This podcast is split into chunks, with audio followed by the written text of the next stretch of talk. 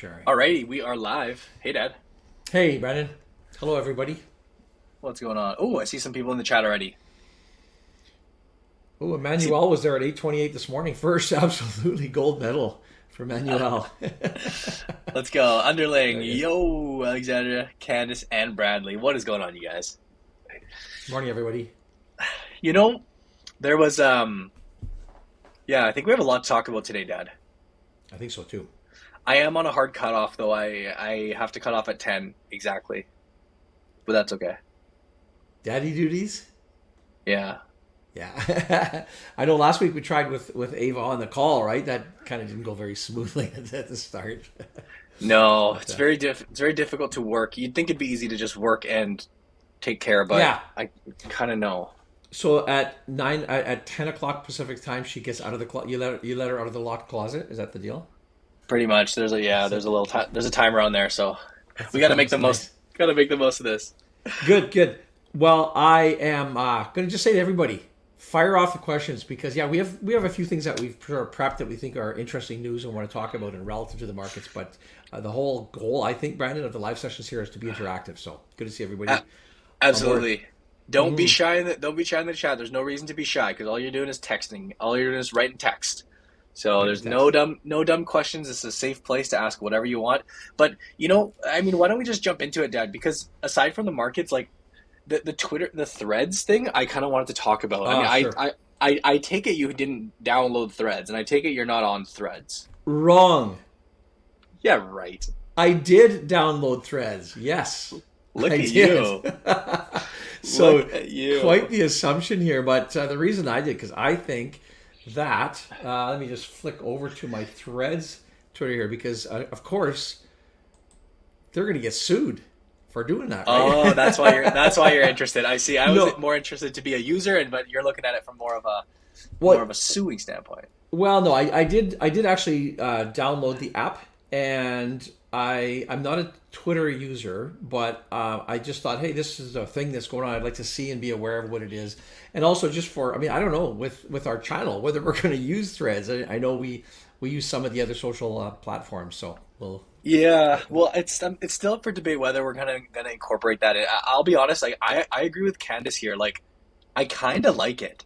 I don't use Twitter, that other than to follow maybe like one or two fascinating people. And I know some people love Twitter, some people hate Twitter, but I do like the simplicity of threads. Like it's clean, it's simple, and I don't think you really have Instagram, do you? Um, I have Instagram on my phone because I like I, I've tried to go through and watch our Instagram and then also your brother's Instagram. But every Yeah. time I go on, it takes me to other people, and I can't figure out how to just watch the things I want to watch. Maybe you can't. I'm not sure. So yeah, I have it, but I don't use it. But I Well- I wish I well- could. Well, that was one of the things that I read about Threads, which is unique, is that there- is no for there's not like a curated for you page. It's basically what you follow. I'm Oh. gonna shout out I'm gonna shout out Bradley here because yeah, if we had to make a hierarchy of social media platforms, I would Ah. agree. We have Blossom, Threads, Twitter. Just kidding. I don't know where Threads and Twitter comes in uh, yet, but yeah, I- I think it's more so like people you follow. So Threads, in theory, Dad, might be the better platform for you because if you don't want to see other people's junk, it's more so the people you follow, from what I understand. I've only been on it for a day. Well, what I found with when I tried TikTok, when I've tried Instagram, I've just found that I just maybe it's my older brain. I can't get it and watch the things I want to watch, which is like literally like three or four things on both of those, right? Um, so if this is something where I can go and it doesn't just push a whole bunch of crap at me, I am all over it. But that's the thing, though. I think the algorithms are so good. Like they know what you want to watch more so than what you think you want to watch. Because so uh, that's the stuff that comes I- on, the stuff that comes on Instagram, I know I don't want to watch it. Instagram. That's fair. I mean, nobody uses Instagram to be honest. But um, Uh. but but but TikTok. I, I, TikTok's the best. I, I like. I love TikTok. Gotcha. You know, before we dive into the threads, I wanted to just call this. There's a comment out from David here, which I think is hilarious because I'm not even sure what he's asking here. But you know, I posted a video yesterday about uh, a couple REITs. Uh, I don't know if you caught that, Mhm. Dad, but it's just talking about yeah. RioCan and um and Oh. uh, Realty at ticker O. Yeah.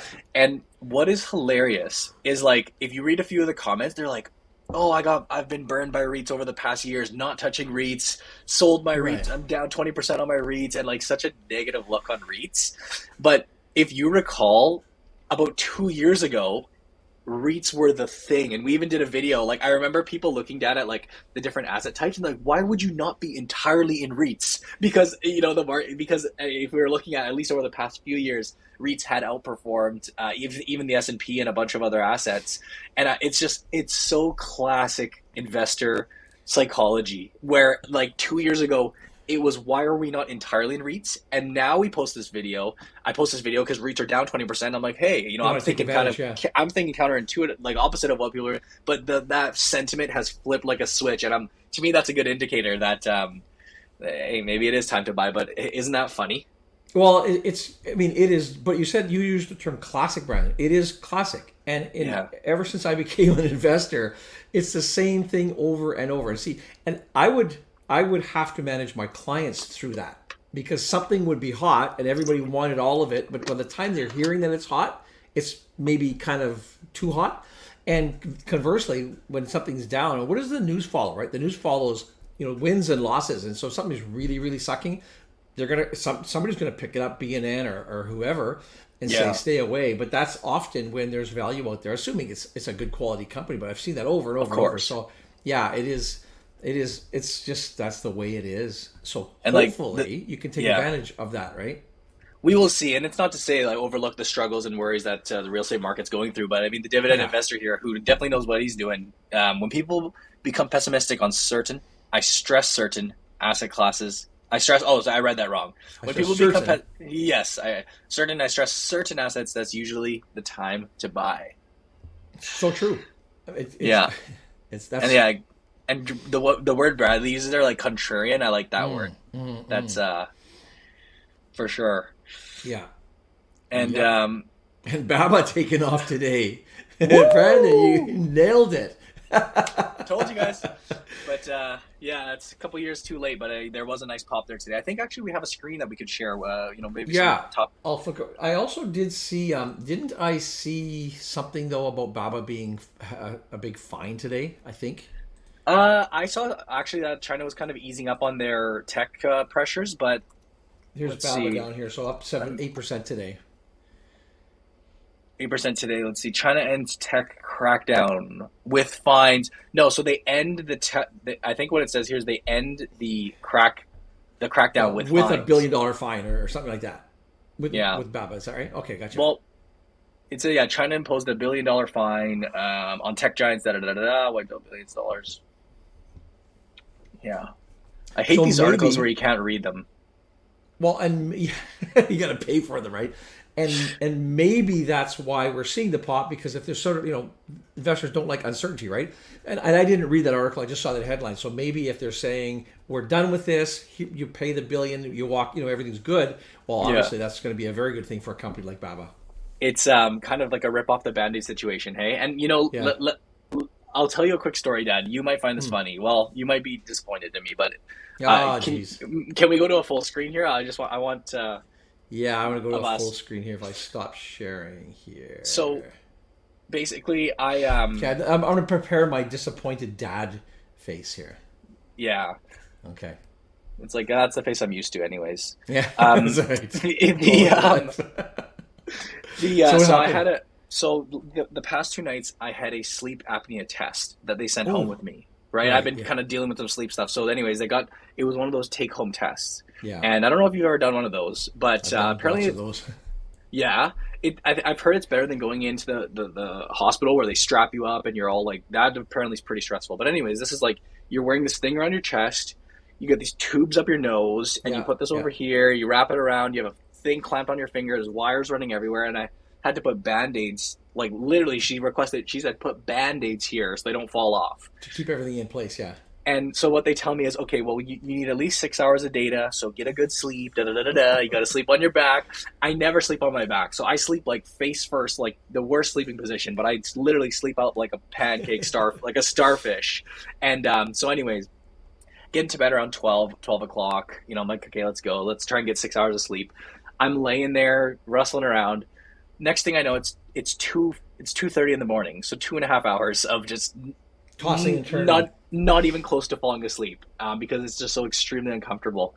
Yeah. And um, I'm thinking to myself like, a this is extremely annoying and uncomfortable, and b uh, I'm like, how is this? They're not going to get enough data because I'm up for work at six. The next, I'm getting four hours yeah, of sleep at yeah, this point, Yeah. and um, you know, I'm just getting more and more frustrated and mad as the day- as the hours pass by. And I look at my my thing. I'm like, I am not falling asleep. And uh, anyways, like something happened, and I just couldn't handle it anymore. so you ripped I, them off. I literally like my just anger took over my body. I grabbed the thing and I just ripped ripped it off. The band-aids went and I was like, "Ah!" and I grabbed the thing and I whipped it against the side of the wall.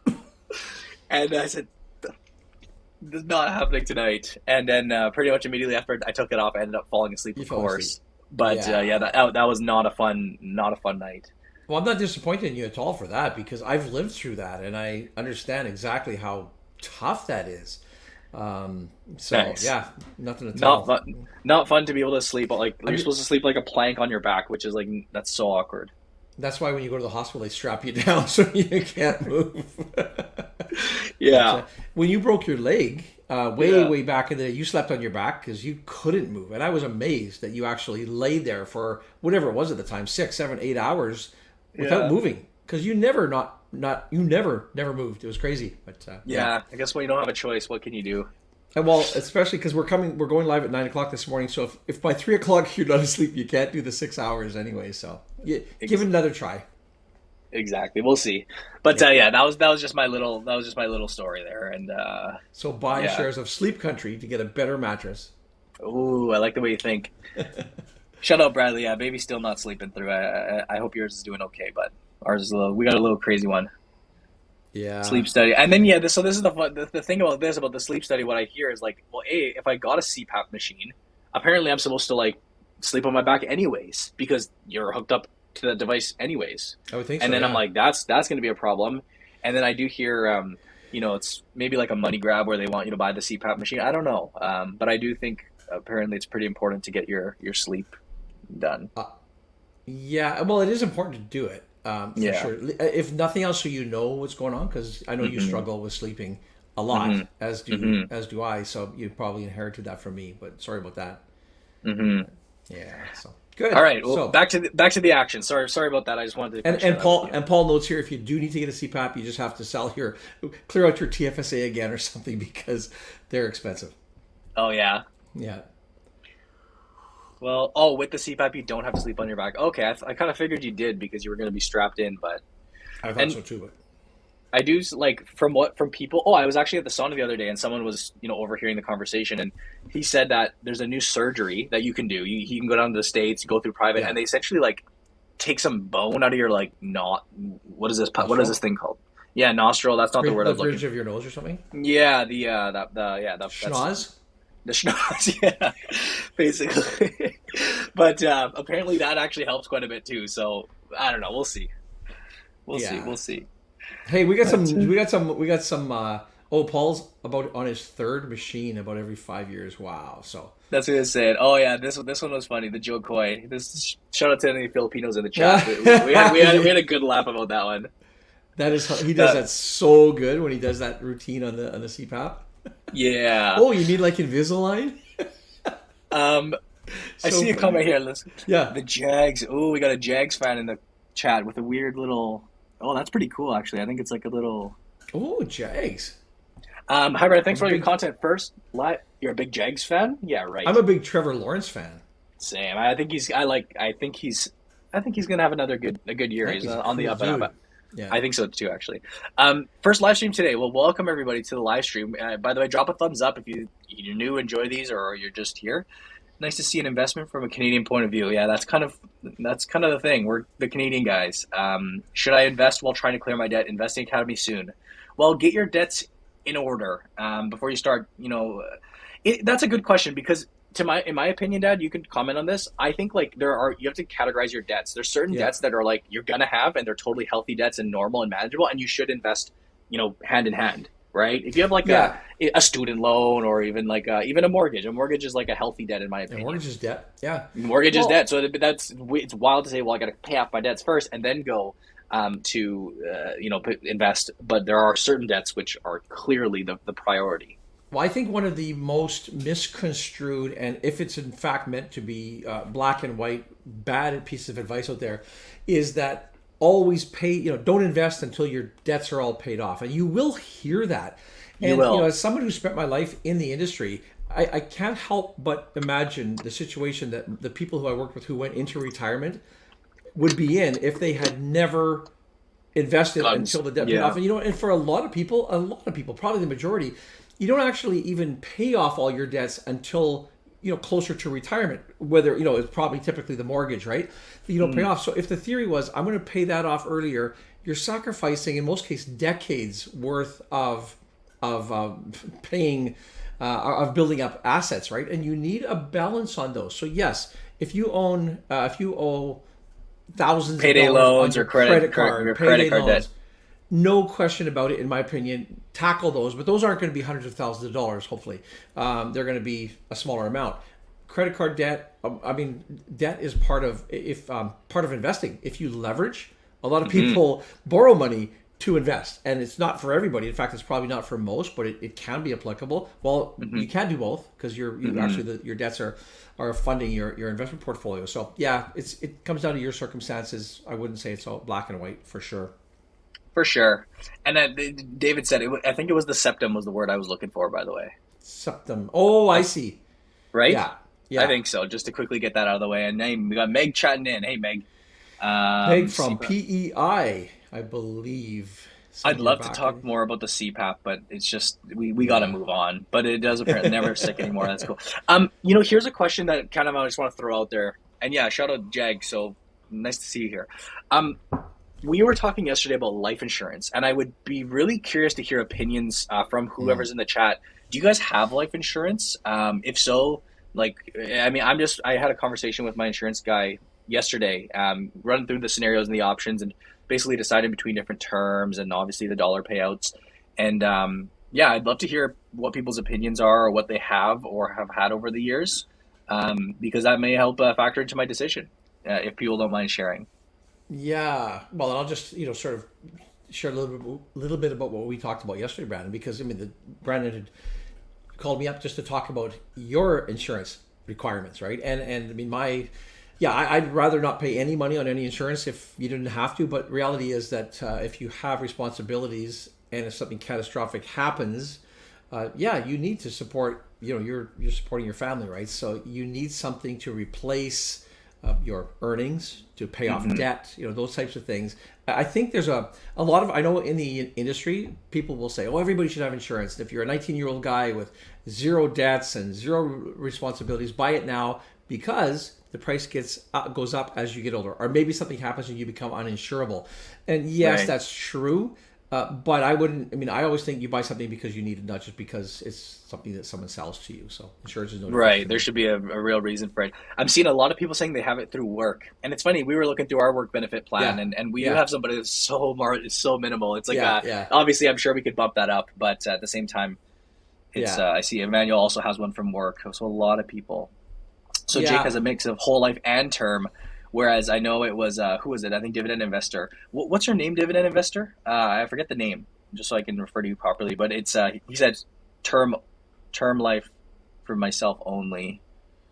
Um, and this is yeah, this was actually Bradley. Yeah, you're right. This was kind of the uh, this was like basically one of the big considerations we had, and we ran through the numbers yesterday, Dad, about what the coverage is um, enough to pay off the yeah pay off and- liabilities and provide replacement insurance because you're the primary breadwinner, right? And and Yeah. it depends. You know, I'm thinking of a of a, a couple that I know where the the you know often the husband is, but the things have changed so much. And in this case, the the, the wife has always been the primary uh, bread earner, and the husband was the primary child carer. Well, in that case, the husband probably didn't need a whole bunch of insurance, but the wife. Well, even then, though, I mean, if the husband died, the wife might have to quit. we did have that. You, you do have that discussion, yeah. If you're gonna have to, if your work is gonna then, yeah, Yeah. you have to sacrifice hours at work and you pay for a nanny or a daycare. I mean, factor that in as well. But you never ever increase your insurance if your spouse has a, is um, accumulating a supply of antifreeze, and you notice a shovel and some work gloves. Don't ever Yeah. don't ever buy insurance then because that's always a precursor Yeah. to uh, something really bad happening. Well, it ties. This ties into the sleep apnea thing because yeah, if I'm snoring beside Viv all night, she might get fed up one day and then just You, You don't don't want put the- anything sharp or, or dull near your bed. yeah, or a pillow, a pillow to the pillow to the face. Ooh, I just okay, read through some fair, of the that's comments fair. and. Uh, That's fair. I don't suppose my name, Brand, to keep my identity anonymous, but thank you for asking. Very nice. Warren, by any chance? I wonder. This is Mr. Buffett in disguise. could be. You never know. We can't, But we I, can't I do like that deny. content. I do like that content. But uh, uh, that comment, I mean. But yeah, I'm seeing a lot of comments here on the validity of, of having insurance, and I've had it for years and years and years, uh, especially when you guys were little, Brandon, because Yeah. yeah, just needed to make sure that you were well looked after if anything bad happened to me. So, Well, I appreciate that, but it's uh, hey, maybe we just avoid dying. That's another option too. mm-hmm. just try not, to, just try not to die. Is a good idea. We can do. Hey, speaking of uh, debts, speaking of um, liabilities, I don't know if any of you uh, are self-employed out there, own a business, but this is a story that caught my attention this week, and uh, I'll share the screen here. This is the CB, so this CBA rather. This is a one of the government programs that came out during COVID, where the government lent money to businesses, and you could get up to sixty thousand dollars. I think they rolled the plan out with forty thousand. I remember that. Yeah, if you repaid thirty thousand before it expired, before it matured, you could they would forgive ten thousand. If you borrowed sixty, they would forgive twenty. Well, this is kind of a big thing. The deadline was actually December thirty first last year, but they did at some point last year extend the deadline because a lot of a lot of um, loans were not being paid off. This really caught my attention here. There's six months left to go for people for business owners to pay these back, and failing to repay the deadline, it says here is twenty thousand dollars. Well, this section right here, the report from CFIB says. 19% of CEBA recipients, nearly 250,000 businesses, run the risk of closing their doors if the deadline isn't extended.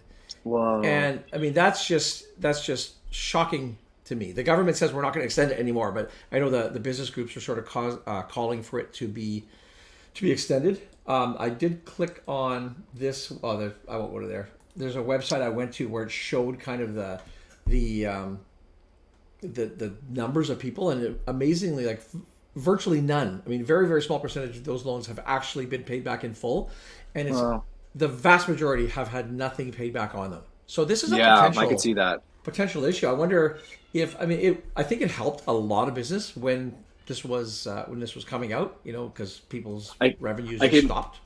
I can just imagine the restaurant industry, for example. Like, I mean, there, there's that's, and, and even with that extra injection of cash, like literally, like just as we can see by these numbers, just keeping them afloat. You know, not even getting them to a healthy position or back to status quo. Like literally, just to keep the doors open. And I mean, Yeah, twenty percent being unable to pay. That's that's not a that's a tr- that's a troubling number. very troubling. And I think, see, I don't know. I can't help but think that if that's the case, you've had three and a half years to sort of figure that out, or even if it's a starting to pay some back. If your business hasn't recovered in three and a half years, uh, yeah, it's definitely a lot of problems there. I mean, I also I just like, yeah, that's that is tough. That's really tough. I know. Let's see what Bradley's saying here. Maybe uh, I was just Brian, if you don't mind clicking on the dividend investor on, on Warren's comment there. A word of Yeah. caution to those who are considering buying insurance: please make sure you understand what you're buying and why. Don't just buy whole insurance. Yes, and you know there's a lot of really really good insurance agents out there who have your best interest in mind and will look at your circumstances and recommend something that's right for you. Um, but there's also there are sadly a lot that um, will be a little bit unscrupulous and they're going to sell you something that they make more money on in whole life versus term. I mean, term insurance, the representative makes a small amount. Whole life, they make a bigger chunk. Um, And uh, kind of takes me back sadly to when I was getting into the business. So it was probably about 1993, 94. I was doing some studies. And when I first got in the business, I actually was insurance licensed as well. And the part of the training was how to suck every last penny out of your clients. And so it, it kind of left me with a bad taste in my mouth, the, the whole thing. But very good point. Just make sure you know what you're buying. I guess it's kind of like if you're buying a stock. You don't just buy whatever someone says. You look at it and make sure it's right for you because there's a lot of different types of insurance. But a good a good agent will help you through that process. Yeah, definitely. Mhm. But yeah, back on back on that conversation with uh, the defaults on that on those loans. That's you know there. I, it was funny. I was there's a lot of companies that I know didn't necessarily need the money, but still took the money. And you'd hope those ones are fine paying it back. Like you know, you'd you'd hope. Uh, I'm sure they are actually. This is probably talking about those ones that uh, just genuinely needed that cash fast. well, I can't remember the number off the top of my head, but the number of businesses that, like, basically almost everybody who was eligible for that program took advantage of it. Like you say, not knowing what was going to happen, take yeah. it as a buffer just in case. You'd hope that they haven't gone out and spent that. But you, uh, you, you know what it was? I, I I could be wrong here, but yeah, maybe they got it they took these loans with this idea that hey maybe they'll be forgiving and maybe they'll put it back and extend yeah, it yeah. and extend it like other things right? Like it's like i almost feel bad like you see all these repayments of student loans and stuff and you have all these people that worked very very hard and diligently to pay back their student loans. I'm going to sacrifice such and such in my life and reduce this. And then you have people that just said oh, i'm just going to pay the minimum or whatever and then they start forgiving a bunch of loans. To me that's so unfair to like the people that it's extremely unfair to the people that literally sacrificed their livelihood and a lot of opportunities to travel to this because they're like, I'm going to do the right thing and pay this down. And then all of a sudden, you you know, I'm not even sure what, what the actual forgiveness is, but you always hear talk about, oh, well, they're easing up on the payments or reducing the interest. Da da da da. I think that's that's silly, and I just I wonder if maybe some businesses that took this took it and kind of had the the idea, the same of, idea, the same idea of let's just let this drag on and let's just kind of maybe down the road something good will happen. And clearly, they're coming and saying, hey, we're putting in a deadline here. Well, I don't know. I don't want to open up a whole can of worms, but maybe you just did. But uh, this past week in the U.S., the Supreme Court of the United mm. States, uh, they ruled because the Biden administration had rolled out a program to forgive. I think it was ten thousand dollars worth of student debt. Like mm. I think it was three or four hundred billion dollars that they were going to spend on this program, and the Supreme Court said you can't do that. You don't have the authorization to, to do that as president. You need to go through Congress and it is very controversial. And I am I fall into the same camp I think that you do, Brandon, where I'm going. Gee whiz! I'm a you know 19 year old. I come out of school. I work two part time jobs. I'm going to school. I'm studying. I'm burning the, the candle all night because I don't want to incur that debt. So I do that, and then everybody else who didn't do that and just partied gets their debt paid off. Like to me, that's yeah, crazy. like that's not that's not fair. I, I heard a, I heard a, on the radio last week or on a podcast. I think there was a fellow who was a in his 40s, a lawyer, and he had incurred pretty significant debt going through law school. And he said, just earlier this year, I paid off my debt. So 20 years of paying, I got my wow. debt paid off. And he says, and now you're asking me to pay someone else's school debt. it That's just doesn't seem it. fair, right? And yet That's there is a flip side because if people can't afford higher education, then that's not good for the country either. So I don't know. I I'm I'm kind of mixed on it, but I have to lean towards if you do the responsible thing, you shouldn't be punished for it. At a minimum, yeah maybe take the 10,000 pay off of that and say to those of you who did pay it off, here's 10 grand that you, you know, we would have, uh, you would have been eligible if had you been, mm-hmm. you know, not. Well, speaking, yeah. sp- speaking of free money, I know we have a, uh, uh, another article about the uh, grocery rebate, which we can jump into, but it, we do. It, I just want to shout out Enid in the chat. It's good to see you again, Enid. And this is, this is, I think this is what I was talking about the surgery, right? Get, get, mm. I got the deviation of septum oh, they do they cut the septum? Is that how it works? Uh, as my GP recommended, get it done. Don't ruin your nice. That is the route I would want to take. Um, wow. I wouldn't really want to do the surgery, but and maybe before we jump into that, I will I will quickly highlight this. Uh, this is a really good comment from Gamar Gamarks. Um, we could have an entire segment on this, so we, we can't dive too heavily into it. But I did see that video by Ben Felix, and I mean, he's just always comes with some amazing, uh, you know, uh, information backed by uh, studies and whatnot. But I didn't entirely agree. Like, I didn't entirely agree with that video that he put out. Um, I, I understand where the video is coming from because I think so many people that think covered calls are like superior to to to let's say buying the index because you see these high yields and you're like this has to be a no brainer, right? 11% yield, 8% yield that beats the S&P. This is great.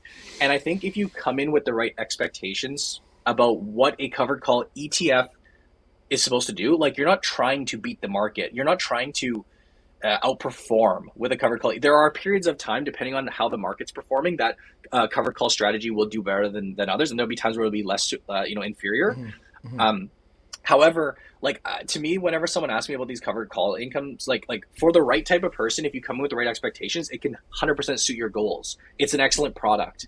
But I think that video where Ben Felix kind of like calls them out, he's just trying to like bust that myth that that these are like superior products overall because he goes through like total return and talks about the drawdowns and all that stuff, um, which is again something you have to consider. But to me, it's like it, it, you're asking two different questions. If I'm making sense there, do you understand what I'm saying, Dad?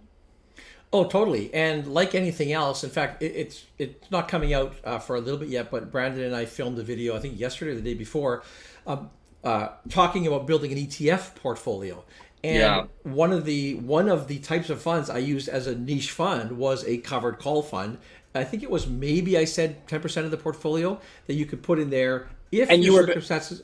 Oh, go ahead. And you were you were building a portfolio for for like a 50, 60 year old. Yeah, Yeah, that was yeah. I, don't, I don't know if you mentioned that, but that's a big thing, right? Like versus yeah. Yeah. sorry, go on. Yeah, you were building a portfolio for a millennial. I was building a, a- or even younger. Uh, I was building a portfolio for someone who's near or in retirement. So I do believe that there is a place in a lot of people's portfolios, depending on your needs. And you know, if you can generate um, that extra yield, and I mean, just a maybe a gruesome type scenario, but maybe you have a shortened life expectancy and you're struggling to get by. If you can bring a bunch of more money in today and live say five years in retirement that you wouldn't otherwise be able to live and you're not so much worried about you know leaving money to the next generation well hey it's probably the perfect product for you um, or in rough times like you say there's a there's a downside mitigation with covered calls etc so like everything else it's there's not a one size fits all and so I, I haven't seen the video that ben put out but he, i mean he's he, i think he typically goes through studies right and sort of says here's what the study Very says informa-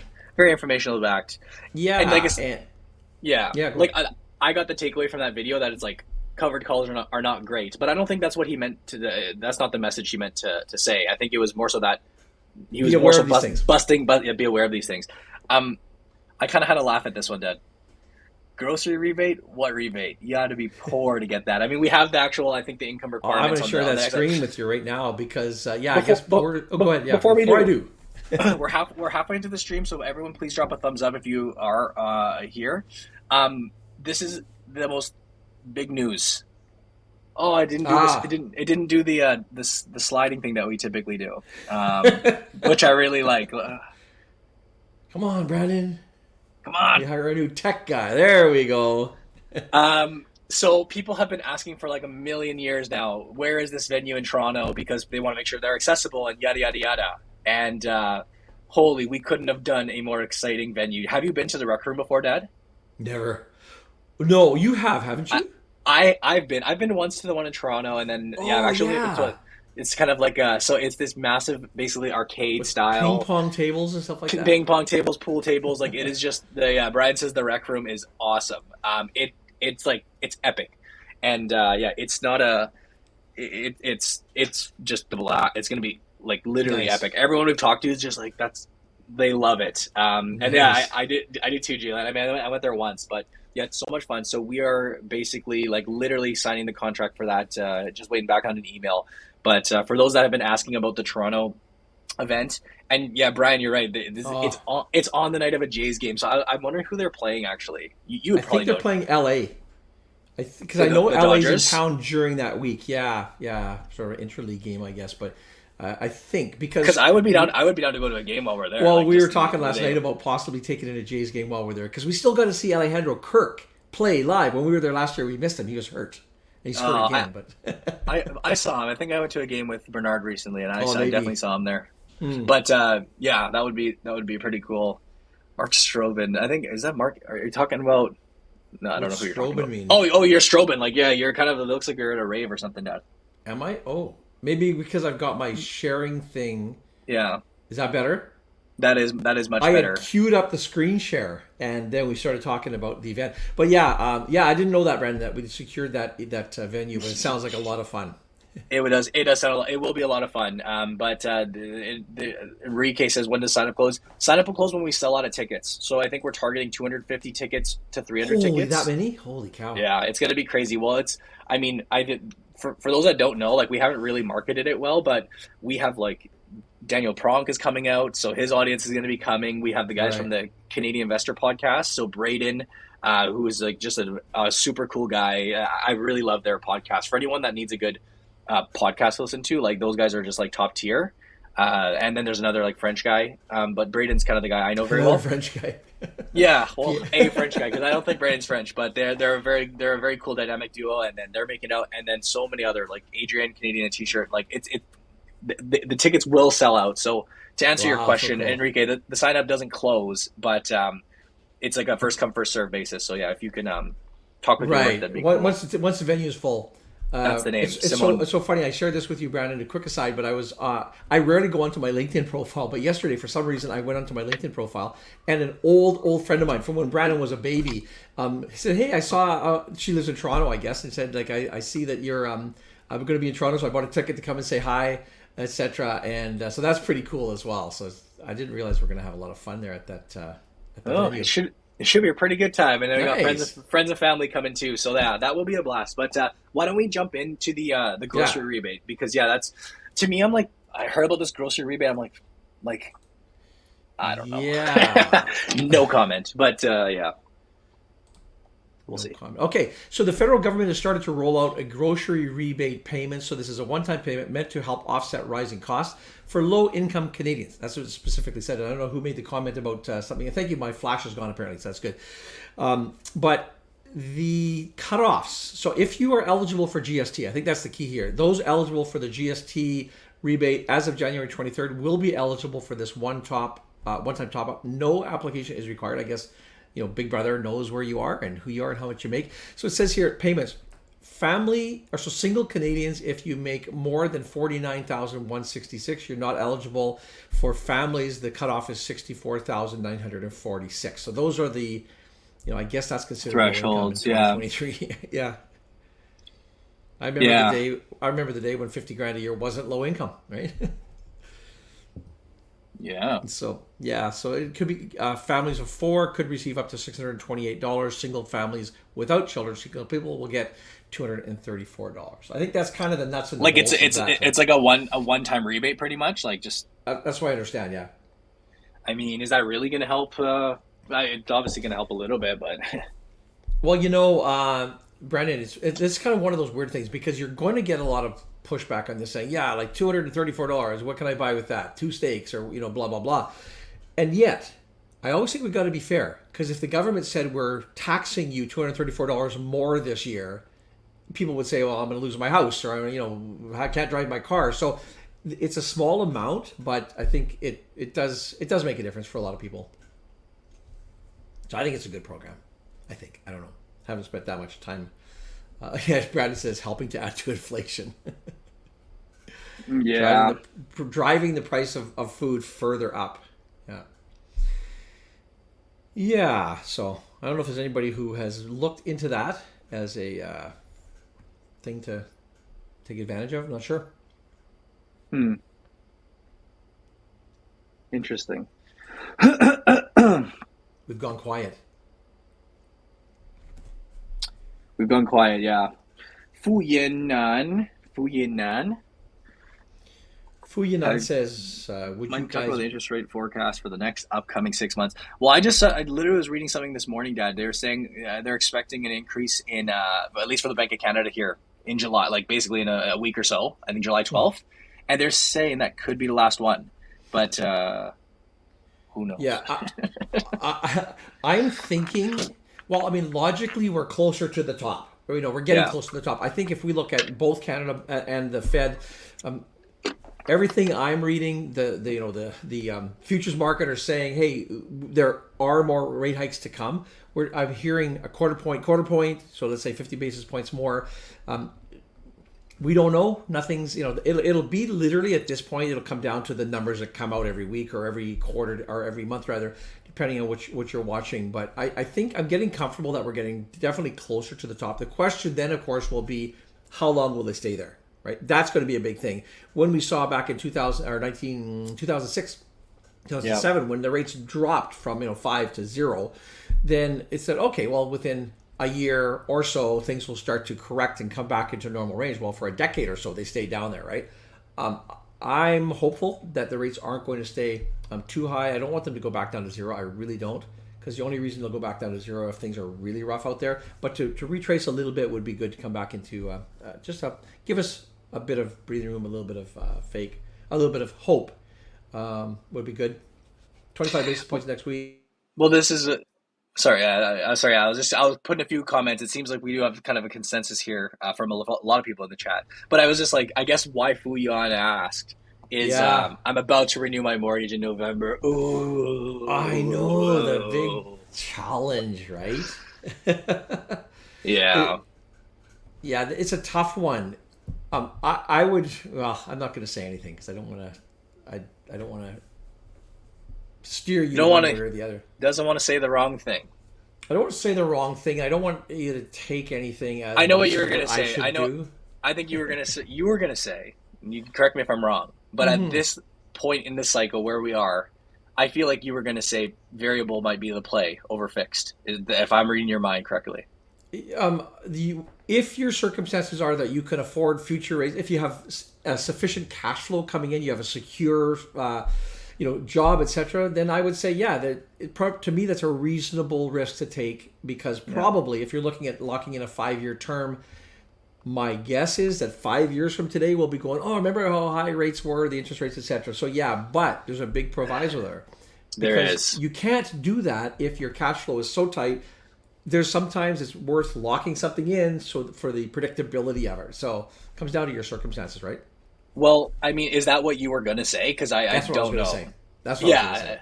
well, that's it's. It, you know what? What's telling to me is like, you know, I, w- the, bank like literally has been like not me, but they've. I know they've Yeah. been hounding people over the past number of months. You know, literally cold emailing, cold calling. Suggesting people, hey, do you want to lock in your fixed rate Lock in, mortgage? lock yeah, in, we'll lock lock this in. Like, I Yeah. mean, they're doing that for a reason because I mean, the bank at the end of the day is uh, for profit and they want to make money. And I think I mean, I know for a fact they, they take in all these analyst projections, and the fact that they're presenting you this deal, I want, yeah, I want to, I'll give you the opportunity to lock your rate in at this fixed rate at such and such a price, which is like right in line with variable. They probably have the anticipation that over the next, like you said, five years, we'll look back and things will come down. So, but you're right, it was, uh, it's, uh, you- you're right that uh, you you have to be able to stomach things if things get worse, right? I think that's Yeah. that's the that's like the the be all end all. My my um, skepticism is going to come into play here, but uh, I I, am. It depends who you're dealing with and how much you can trust. But just generically speaking, if the bank is pushing a variable, probably lock in. If the bank's pushing uh, uh, a locked in, probably go variable. Again, Exactly. very broad statement because It bring- it brings it- circumstances. It does. It does. Yeah, this is very depending, but it brings us back to how we started this off with talking about, like Bradley was saying, be a contrarian. Whether it's talking about your investments or this, but when Yeah. the bank's offering you something, you maybe just uh, think think critically as to why. But uh, like you said, you guys obviously, Mark is not suggesting you do that like uh, without knowing anything about you. Obviously not. It's Yeah. you got to decide for yourself. Um, you know, we had a thing here which I think would be really uh, interesting. We have an article, right, Dad, talking about the uh, Mm. the rates here. That this would be a pretty good uh, send off into that. Sure. Uh, the dr- the drastically extended more um, amortizations, and for those of you who don't know, Mondays and Wednesday. Well, I film in the morning, but it comes out in the afternoon. Um, we do a a market update, and I try and pick some of the key topics that I feel are relevant to Canadians and to investors. And so I kind of talk the uh, talk about the news. And a couple of weeks back, I talked about this exact issue where today a lot of people are extending the amortizations to 70 80 or 90 years. And there's an article that we looked at that sort of talks about this and this is quite shocking. So let's just go to the shocking part of today's video of today's uh, session. Now so this the, the headline here being in uh, drastically extended amortizations drive total mortgage costs significantly higher. Well check out some of these numbers. Check out some of these numbers some variable rate holders with fixed payments have hit their trigger rate. And so the trigger rate basically is when the interest that is being charged on a monthly basis, your mortgage payment doesn't cover that. So you're essentially going into negative um, amortizations. Now, in this case, it says up to up to 90 years amortization. So think of the numbers here. Assuming a total mortgage of half a million dollars, which is not unheard of today, at a rate of 5.8%, the report said that extending the amortization to 90 years from 25 would increase the total payment by 177% to $2.6 million. The total amount of interest that would also increase by 374% to $2.124 million. In that scenario, the anal- analysis said that the extended amortization would lower monthly payments from about 23%, from 3160 to 2424. So you think, okay, I'm going to extend the mortgage because my, my mortgage payment is $2,400, or sorry, $3,200, let's say 3160 It's a little bit tight for me, so I'm going to lower that to something more affordable, the 2430 that it has on here. By doing that, and now we're, this is extending a lot of years out, so things will change, obviously. But given these numbers, it would be uh, two point one two four million dollars worth of interest only on your five hundred thousand dollars debt. And my goodness, Jeez. I mean that's just um, yeah. Now we got to yes. be careful here though, because uh, two years ago, we could have run these same scenarios and say, look how much money you save if you take the variable, blah, blah, blah, blah. So nothing's going to stay the same for the next 90 years, obviously. Uh, but the, this is the way the math works. And I remember way, way, way, many years ago as a younger, you know, maybe when I bought my first condo, I'm not sure. But I remember looking at the amount of money that you pay in interest on a, a loan. I think the, the mortgage was probably a couple hundred grand uh, back in the day but just uh, astounding. So, uh, yeah, I feel I feel for people who, yeah, who are facing this challenge. If you've got resources, but this always gets back to anytime you're borrowing money, even if it's for a house, you got to make sure that if something goes off the rails, you have some backup. It could be mom and dad, or it could be you know savings account, or it could be the ability to earn extra income. I'm not sure, but. Uh, yeah. Well, well, this is a comment by Jake the Snake. Uh, I know people in the Lower Mainland with over 1.5 million dollar mortgages. Frightening. Yeah, yeah, you, you might you may be looking at one right now, and then you, what, what you just said there, Dad. I, might come come knocking or come calling pretty soon for a no, I'm just joking, but um, yeah, like I mean, my, my mortgage when we got this, we bought a townhouse, to, worst possible, like literally at the peak of the market. Yeah. Um, and I mean, we knew it was the peak of the market. We we also had we had a family on the way, so we were we were going to upgrade anyways. But um, I remember very specifically, like I mean, obviously, I get a lot of your help on and insights on all sorts of things, Dad. But uh, like we crunched the numbers, and even though rates were lower at the time, like we forecasted, I think we forecasted up to like a seven. Like we ran a scenario where like okay, rates are at two two point one five percent, rates are at five percent, and we ran a scenario at seven percent, saying if, for example, rates were to go to seven percent, yeah, and at the time, you know, yeah, you're thinking oh, that sounds so far off. Well, fast forward we two stress years, tested it. we stress tested it, and that is the that is like why I mean how it's literally sucks yeah, Bradley says we bought it. It's brutal, man. I mean, we know how it is, but like it's also we we needed a place to live. We w- we would not have lasted in our little um one bedroom um with just with a family size. But what's important there is like we've I've been in a position where I can keep my amortization period normal and and stomach this, which goes back to that pre. Goes back yeah. to that previous uh, co- like comment where variable versus not. If you have the the capital to do so, the means, um, you got to be able to stomach that flexibility. But it's not fun. And like what it's it's not it's not fun. That I'll say well, that much. But this reminds me. This is interest and cost there. But this reminds me of people who go into investing. So you're going to buy stocks, but you mm. don't anticipate what could possibly happen down the road, and, and you have to stress test the portfolio as well. What if the market drops twenty percent or thirty percent or fifty percent, like it like it has? Are you still going to be able to meet your goals? Are you going to be okay with that, etc.? So anytime you're investing money you do need to look at that what if scenarios. And I think I think we were probably maybe as it turns out, Brandon, pretty accurate. We, we thought seven percent is yeah. like a crazy number, like worst worst case scenario. But uh, you know, here we are. Of course, you know anybody who's probably I'm going to say 50 years or older will say back in the 80s, you know, we had 18% mortgages, and that's just astounding. Can you imagine those numbers today? But yeah, and like yeah. this is like I yeah, you know it's funny. I, I, saw a comment earlier. I actually didn't get to it, but someone was saying they enjoyed the shorts. I know they're hit or miss. Like on on Instagram, people love those short form interview videos. Like it's crazy that one video is up to like five or six million views right now. But on YouTube Shorts here, I don't think people like the shorts, but whatever. But uh, one of the Ooh. questions I was asking was, um, you know, what do people think about like young Canadians and getting a home? And the overwhelming response from just the Canadian uh, public was unless you have family money who's willing to gift you this or help you with this, like it is it is a pipe dream for a young kid, and it's uh, like even what Marks was saying here is like like that's it's it's actually pretty sad. Like it's actually like troublingly sad, and it makes me think like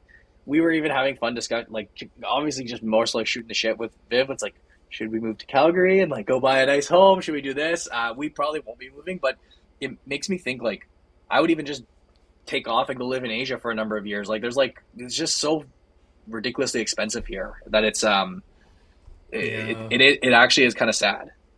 Yeah, it, it is. And as an older guy, uh, it does break my heart because that sort of the the cycle of you know in north america here the cycle of the kids growing up at 18 19 20 21 and 22 whatever it is going out and buying your starter home and you, you paint the walls and you fix it up and then you graduate to something a little bit bigger as time goes by that cycle is just busted just yeah busted. that's not it happening really is. It's really hard. Other than uh, in a smaller community, for example, I don't know, Powell River, British Columbia, you can still get into a really nice home for 500 grand, 600, 700 grand, which, you know, in Vancouver, obviously not a chance, right? To get into a, a, a family home um, at that mm-hmm. price. But, mm-hmm. uh, Alberta is where it's at. There was a question here that I saw. Um, let me see if I can go back and see a couple of work meetings. So I think Jake the Snakes is here. Will housing ever go down? Mark's thoughts. You're older. I've seen housing cycles. I just don't think it will. Too many people on the sidelines with cash. And uh, I mean, I well, the answer to me is an obvious yes. Uh, will go down. I'm just going to click off this. Uh, stop sharing the screen here. The answer is yes, because I've gone through cycles where you think it will and it won't. Now, housing is amazingly resilient, and yes, the demographics have changed, and and um, it, it's there's a lot of upward pressure still. But yeah, they will go through cycles because it's an it's essentially it's a supply and demand uh, product, right? And so they will have. But that, but but how but however, yeah. to challenge you on that, if we yeah. look at just a simple supply and demand aspect, like what, what if you could argue there will always be more demand? I'm thinking here the Vancouver market, for example, like maybe in other parts of Canada, but what what if you would argue that there will just for a desirable place like Vancouver or Toronto, there will just always be a surplus of demand unless you're able to build a whole bunch more homes, which doesn't seem to be the case. Like that's I don't think Trudeau really wants to build more homes right now. Here's where one of two possible turning points. Number one is this. I'm not predicting this will happen, but we're talking just now about um, the cost of, of servicing a mortgage. There will mm. be a percentage of the population that simply cannot uh, afford to keep their home, they're going to be yep. forced to sell it, right? Let's yep. hope they have some equity, they can sell it and walk off, and you know, with not losing a bunch of money on it. There will be a percentage of that. If that percentage is high enough, that's going to put obviously downward pressure on the price of housing. So hey, yep. we're, we're, we're liquidating our homes. Well, if you're in the market to buy a house right now, you don't absolutely have to move, and a house is a million dollars today, but the media is pointing out, and the, the feeling out there is that that house is going to be nine hundred thousand dollars in six months or $800,000 in a year, a lot of people are going to just say, I'm not going to buy right now, I'm going to hold off. That is self perpetuating then. So you will see a correction. And I've seen at least two of those. You know, the, the real estate markets are long cycles, right? But I saw yeah. two of those um, during my you know homeowning years. And so, uh, yeah, it, it, can happen. It will happen. Um, hmm. But it's really hard. And I'm thinking that when there is that correction, it'll probably be short lived because yeah, you know, getting back to what you're saying, there is there isn't a lot of demand out there, and I think, I think and then, owning a home is awesome. You know. And then, but I mean, then someone I, am just reading back through the chat. Someone said, "Well, everyone has this cash on the sidelines, and all these people are waiting, waiting, waiting." Do you think that you could see that big of a like? Let's say there's like I conceptually that totally makes sense what you're saying of how that kind of spirals down and how you get that steep downward pressure. Yeah.